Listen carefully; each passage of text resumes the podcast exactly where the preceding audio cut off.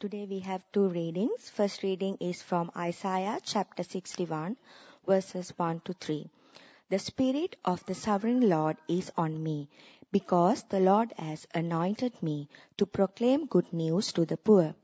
He has sent me to bind up the brokenhearted, to proclaim freedom for the captives, and release from darkness for the prisoners, to proclaim the year of the Lord's favor and the day of vengeance of our God, to comfort all who mourn, and provide for those who grieve in Zion, to bestow on them a crown of beauty instead of ashes, the oil of joy instead of mourning, and a garment of praise instead of a spirit of despair. They will be called oaks of righteousness, a planting of the Lord for the display of his splendor. The next reading is from Luke chapter 7 verses 18 to 35. John's disciples told him about all these things. Calling two of them, he sent them to the Lord to ask, Are you the one who is to come, or should we accept someone else? When the men came to the came to Jesus, they said, John the Baptist sent us to you to ask, Are you the one who is to come, or should we accept someone else? At the very time Jesus cured many who had diseases, sicknesses, and evil spirits, and gave sight to many who were blind. So he replied to the messengers, Go back and report to John what you have seen and heard. The blind receive sight, the lame walk, those who have leprosy are cleansed, the deaf hear, the dead are raised. And the good news is proclaimed to the poor. Blessed is anyone who does not stumble on account of me. After John's messengers left, Jesus began to speak to the crowd about John. What did you go out into the wilderness to see? A reed swayed by the wind. If not, what did you go out to see? A man dressed in fine clothes? No. Who were expensive? Who wear expensive clothes and indulge in luxury are in palaces. But what did you go out to see? A prophet? Yes, I tell you, and more than a prophet, this is the one about whom it is written. I will send my messenger ahead of you, who will prepare your way before you. I'll tell you, among those born of women, this, there is no one greater than John. Yet the one who is least in the kingdom of God is greater than he. All the people, even the tax tax collectors, when they heard Jesus' words, acknowledged that God's way was right because they had been baptized by John. But the Pharisees and the expert in the law rejected God's purpose for themselves because they had not been baptized by John. Jesus went on to say, To what then can I compare the people of this generation? What are they like? They are like children sitting in the marketplace and calling out to reach out to each other. We played the pipe for you and you did not dance. We sang a dirge and you did not cry. For John the Baptist came neither eating bread nor drinking wine, and you say he has a demon. The Son of Man came eating and drinking, and you say he is glutton and a drunk, drunkard, a friend of tax collectors and sinners, but wisdom is proved right by all her children. For those who don't know me, my name's Darren. I'm a member here. Good morning. A couple of months ago in the United States, a congressional hearing was held to investigate the claims of a whistleblower stating that the United States government and its agencies had been involved in a massive cover up to hide the existence of aliens from other planets. A former US intelligence officer, David Grusch, claimed under oath that the US government was harboring intact and partially intact, which I assume means broken, uh, aliens and extraterrestrial spacecraft. Now, I heard about this on a podcast produced by Christianity Today. And as one might expect, they didn't give a lot of credence to the idea. But they did ask a really interesting question. And that is, if you were confronted with absolute proof of alien life on other planets and other solar systems, how would it affect your faith in God? Now, I'm not here to talk about the possibility of alien life this morning. You don't have to phone home. I don't expect we need to be too much concerned about an invasion from E.T. and his friends. But in the story we've just read from Luke's Gospel, we see someone whose expectations don't seem to match the reality of the situation and whose faith has been rocked by that. And this isn't just some random character. This is John the Baptist. If you had a, a list of who's who in the Bible, he, he's pretty near the top. He's one of the more important guys we, we meet. So what's going on? Now, we'll get to that. But first, a quick recap from last week when we looked at the start of chapter 7.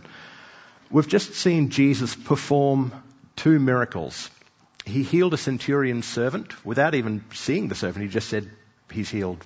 It's done and he raised a widow's son from the dead. Now, they're two pretty big miracles, and they show that Jesus has both the power and the authority over sickness and death. And last week we finished with the words, This news about Jesus spread throughout Judea and the surrounding country. So that brings us to today's reading. John's disciples told, um, told him all about these things, so the miracles, and calling two of them, he sent them to the Lord to say, are you the one who is to come? Or should we expect someone else? That's a bit odd. Really? I mean, this is John the Baptist we're talking about. This is Jesus' cousin. And for those who don't know much about John the Baptist, his birth was foretold by an angel. And not many people get that. This is what the angel told John's father before he was born. He will be a joy and delight to you, and many will rejoice because of his birth for he will be great in the sight of the Lord. He will be filled with the Holy Spirit even before he is born. He will bring back many of the people of Israel to the Lord their God. And he will go on before the Lord in the spirit and power of Elijah to turn the hearts of the ch- parents to the children and the disobedient to the wisdom of the righteous, to make a people prepared for the Lord. John's entire ministry was centered around his role as the one who would prepare the way for the Messiah. A little bit later, we read the people were, expect, were waiting expectantly and were all wondering if their hearts if John might possibly be the Messiah. John answered them all, I baptize you with water, but one who is more powerful than I will come, the straps of whose sandals I am not worthy to untie. John was preparing the way for someone who would come after him. And John was the one himself who baptized Jesus. When all the people were being baptized, John was baptized too. And as he was praying, heaven was opened and the Holy Spirit descended on, on him, Jesus, in bodily form, like a dove. And a voice came from heaven, You are my son, whom I love. With you I am well pleased. Of all the people we meet in the New Testament, John should have recognized Jesus as the coming Messiah. But what does he ask? Are you the one who is to come? Or should I expect someone else? Now, before we get into John's head here, let's look at Jesus' answer because, like most of the things Jesus says, it's probably important. He replied to the messengers, Go back and report to John what you have seen and heard. The blind receive sight, the lame walk, those who have leprosy are cleansed, the deaf hear, the dead are raised, and the good news is proclaimed to the poor. This is Jesus' ministry. And in chapter 4 of Luke, Jesus speaks in the synagogue and he quotes the passage from Isaiah we read earlier. Unrolling the scroll, that is what it says, yes. Unrolling the scroll, Jesus found the place where it's written, The Spirit of the Lord is on me, because he has anointed me to proclaim good news to the poor. He sent me to proclaim freedom for the prisoners and recovery of sight for the blind, to set the oppressed free, and to proclaim the year of the Lord's favour. Then he rolled up the scroll, gave it back to the attendant, and he said, Today, this scripture is fulfilled in your hearing. Jesus was saying then, and he's saying to John in, in our reading today, this is about me. This passage is about me. This is my task to preach good news, to proclaim freedom to the captives, to make the blind see, to set the oppressed free. And that's what I'm doing, John. Can you see that? But there's one minor detail I haven't told you about John's life yet. It comes way, way back in chapter 3. But when John rebuked Herod the Tetrarch because of his marriage to Herodias, his brother's wife, and all the other evil things he'd done, Herod added this to them all he locked John up in prison. John the Baptist, this guy whose job it is to prepare the way f- for the Messiah who would set the prisoners free, is currently in prison. And that's where he stays until his execution. Now, perhaps John, like many of Jesus' followers, misunderstood Jesus' mission.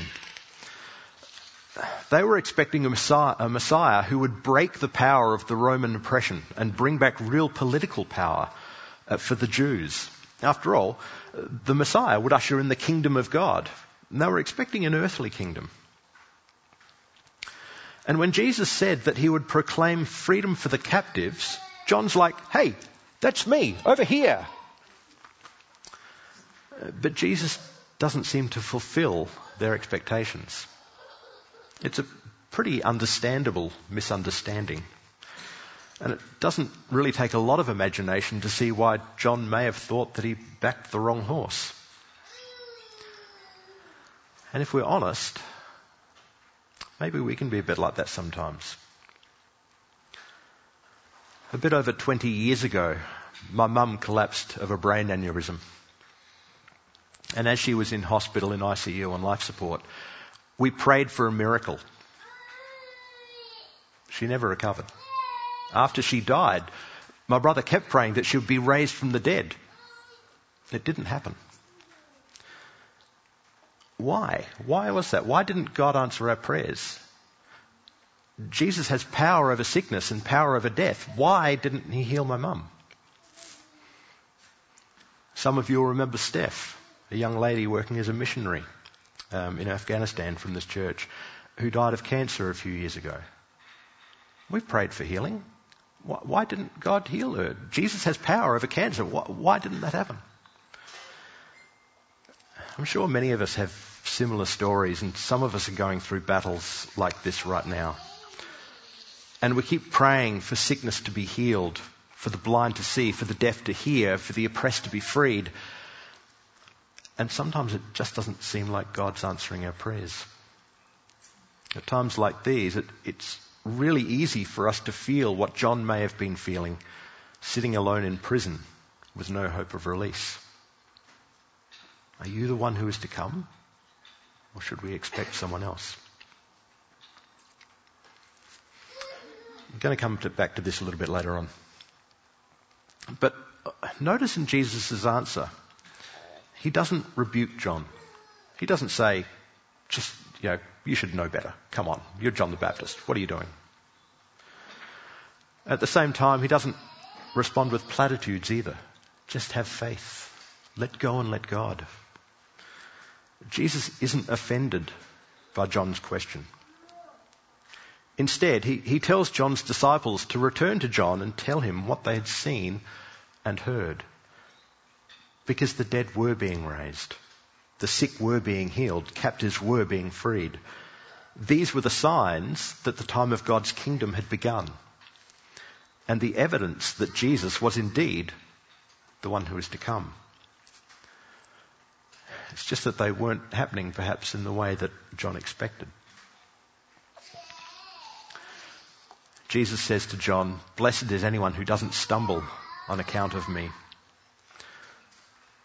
When we're able to see past our preconceived notions of how God should act in our circumstances and let God be God.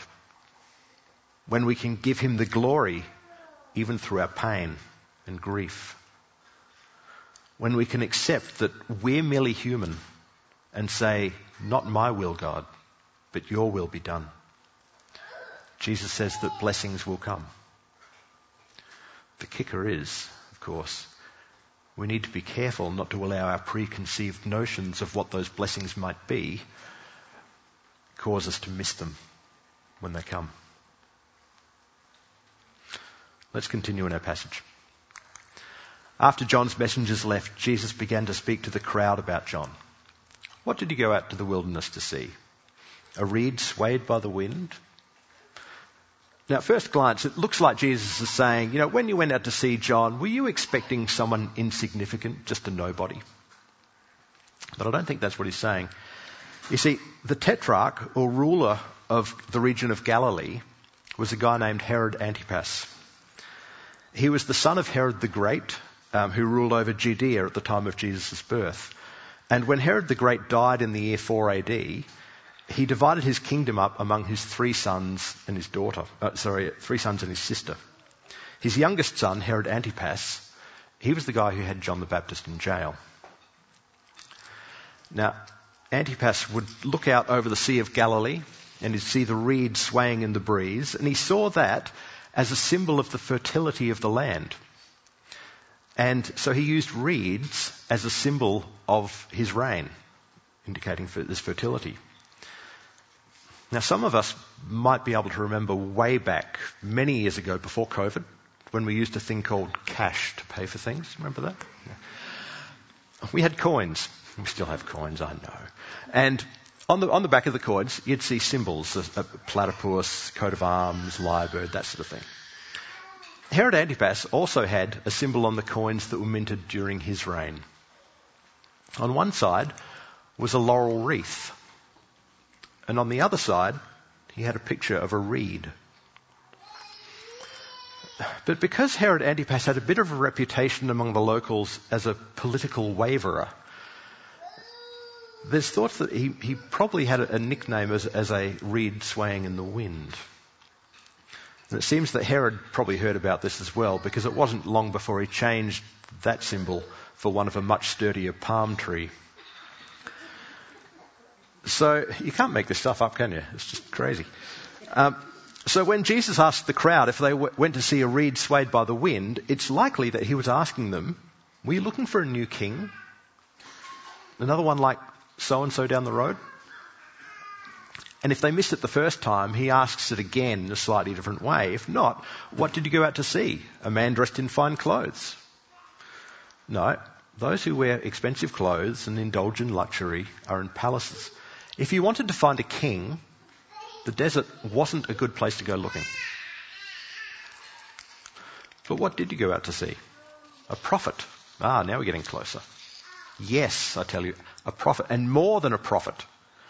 This is the one about whom it was written, I will send my messenger ahead of you, who will prepare your way before you.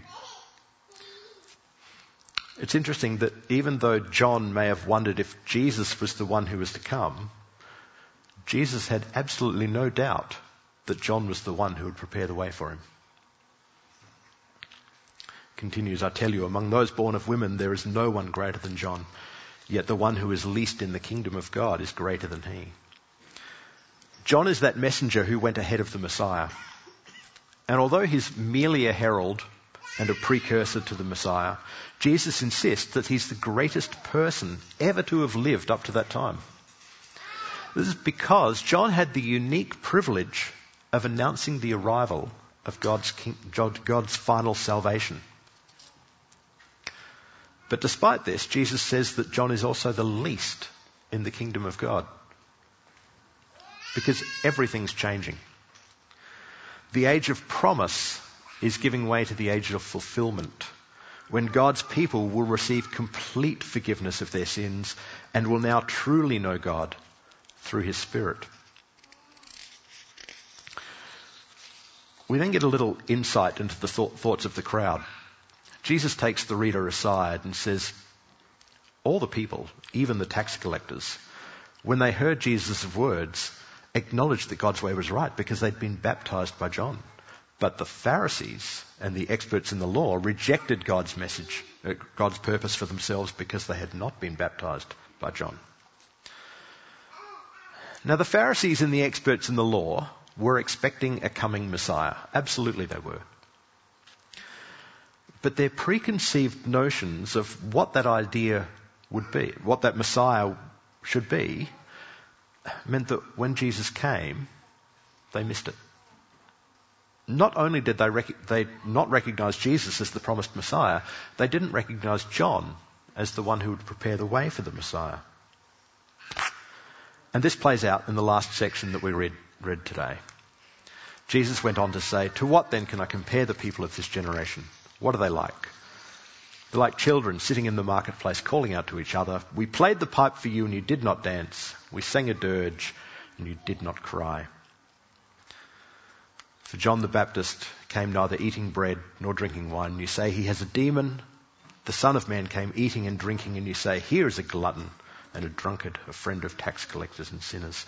We get this, this picture of, of Jesus and John being on a stage, and all the Pharisees and legal experts are what in the audience watching. And John acts out a funeral saying, Life is hard and doom is at hand. And the crowd says, Boo. We don't want to hear that. So Jesus acts out a wedding, saying, Life is a celebration. And the crowd says, Boo. We don't want that. Jesus is saying here, it's not the messengers you're rejecting, it's actually the message. The Pharisees and legal experts judged Jesus through their expectations and they missed the reality of what was happening. And that still happens today. People judge Jesus by their expectations of who they think he should be, how they think Christians should behave. And instead of pausing and looking into the evidence of Jesus' life and allowing themselves to see the reality of God's kingdom, they miss it. Jesus wants to say to you today, don't miss it. Don't let your preconceived ideas of who God is or how he should act or how he should answer your prayers get in the way of seeing him for who he really is. How do we do that? One way is to spend the time, spend time reading the Bible. The Gospels in particular give us an insight into who Jesus was, what he cared about, and how he related to people. And knowing who Jesus is tells us who God is, as Stephen reminded us a couple of weeks ago um, in a story from John's Gospel, where Jesus tells Philip, Anyone who has seen me has seen the Father. How can you say, Show us the Father? Don't you believe that I am in the Father and the Father is in me? Believe me when I say that I am in the Father and the Father is in me, or at least believe on the evidence of the works themselves. Jesus doesn't ask for blind faith. He came to restore the sight of the blind and to make the deaf hear. And he tells John's disciples to report back to John the things they saw and heard. He wants John to put his faith in the facts, not the facts of his own situation, because they can change, but the facts of who Jesus is. One of my favorite passages in the Bible is about Shadrach, Meshach, and Abednego in the book of Daniel. These guys were in Babylon when the king, when the king, King Nebuchadnezzar, or as my mother-in-law would say, King Nebuchadnezzar, set up a huge golden statue that everyone was supposed to worship. But Shadrach, Meshach, and Abednego refused to bow down to the statue, and they continued to worship God instead. They were brought before the king, who threatened that if they didn't bow down to the statue, they would be thrown into the fiery furnace. And this is how they replied. If we are thrown into the blazing furnace, the God we serve is able to deliver us from it and he will deliver us from your majesty's hand. But even if he does not, we want you to know, your majesty, uh, that we will not serve your gods or worship the image of gold you have set up. For those of you who don't know the story, they do get thrown into the fiery furnace, but they come out unscathed, and we're told that not even their clothes smelled of smoke. But I'm pretty sure that as they were being escorted to the furnace on their way to their intended deaths, they actually didn't know what way things would turn out. For all they knew, they were about to be burned alive.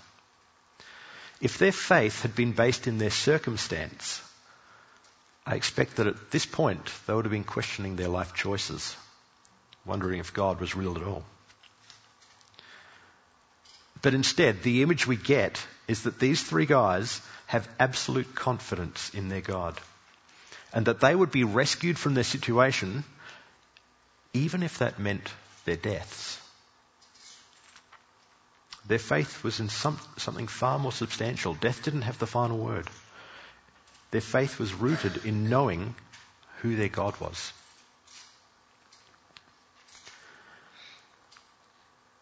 Twenty years ago, my mum died despite our prayers for her healing. But she died knowing God and known by God. By God's grace, her eyes had been opened to see Jesus. A few years ago, our friend Steph died of cancer, but she died with absolute certainty that her God had prepared a place for her. Her ears had been opened to the message of his kingdom, and her faith was in the facts of her salvation, not the transience of her circumstance. We live in this time of the now but not yet.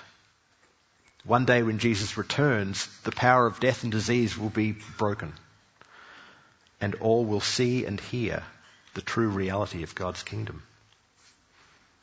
But until then, we live in the hope of that fulfillment. Now, we don't hear how John responded to Jesus' encouragement. Maybe his faith was strengthened. We hope that was the case, but that's not the story Luke's telling here. He's telling the story of how we need to have a clear vision of who God is as we heard last week, Jesus is the one who has the authority and the power to save us from the eternal consequences of our sin. His love for humanity drove him to the cross where he died in our place. And he rose again as a promise that our death here in this life is not the end, but merely a step to the next life, eternal life with him. This is why Jesus, the Messiah, came to earth 2,000 years ago. This is who Jesus is. And as we see Jesus for who he really is, as we place more faith in the facts of true spiritual reality and less faith in our current circumstances, we'll find that our doubts begin to fade away and our confidence in God will grow and that our faith will remain steady through the storms of this life and through any potential alien invasion. Let's, let me pray. Father God, we thank you for sending your Son as the promised Messiah. We thank you that through Jesus you have revealed yourself to us and that through your Holy Spirit we can know you and that you know us. We thank you that we ask that you will open our eyes to see your works and open our ears to hear your voice and that you will help us daily to place our faith in the fact of who you are and the fact of our salvation. Help us to submit our situations to your will, trusting in your goodness and love, knowing that you will rescue us, even through our sufferings and death. And we echo the cry of the saints down through the ages as we pray, Come, Lord Jesus, in whose name we pray. Amen.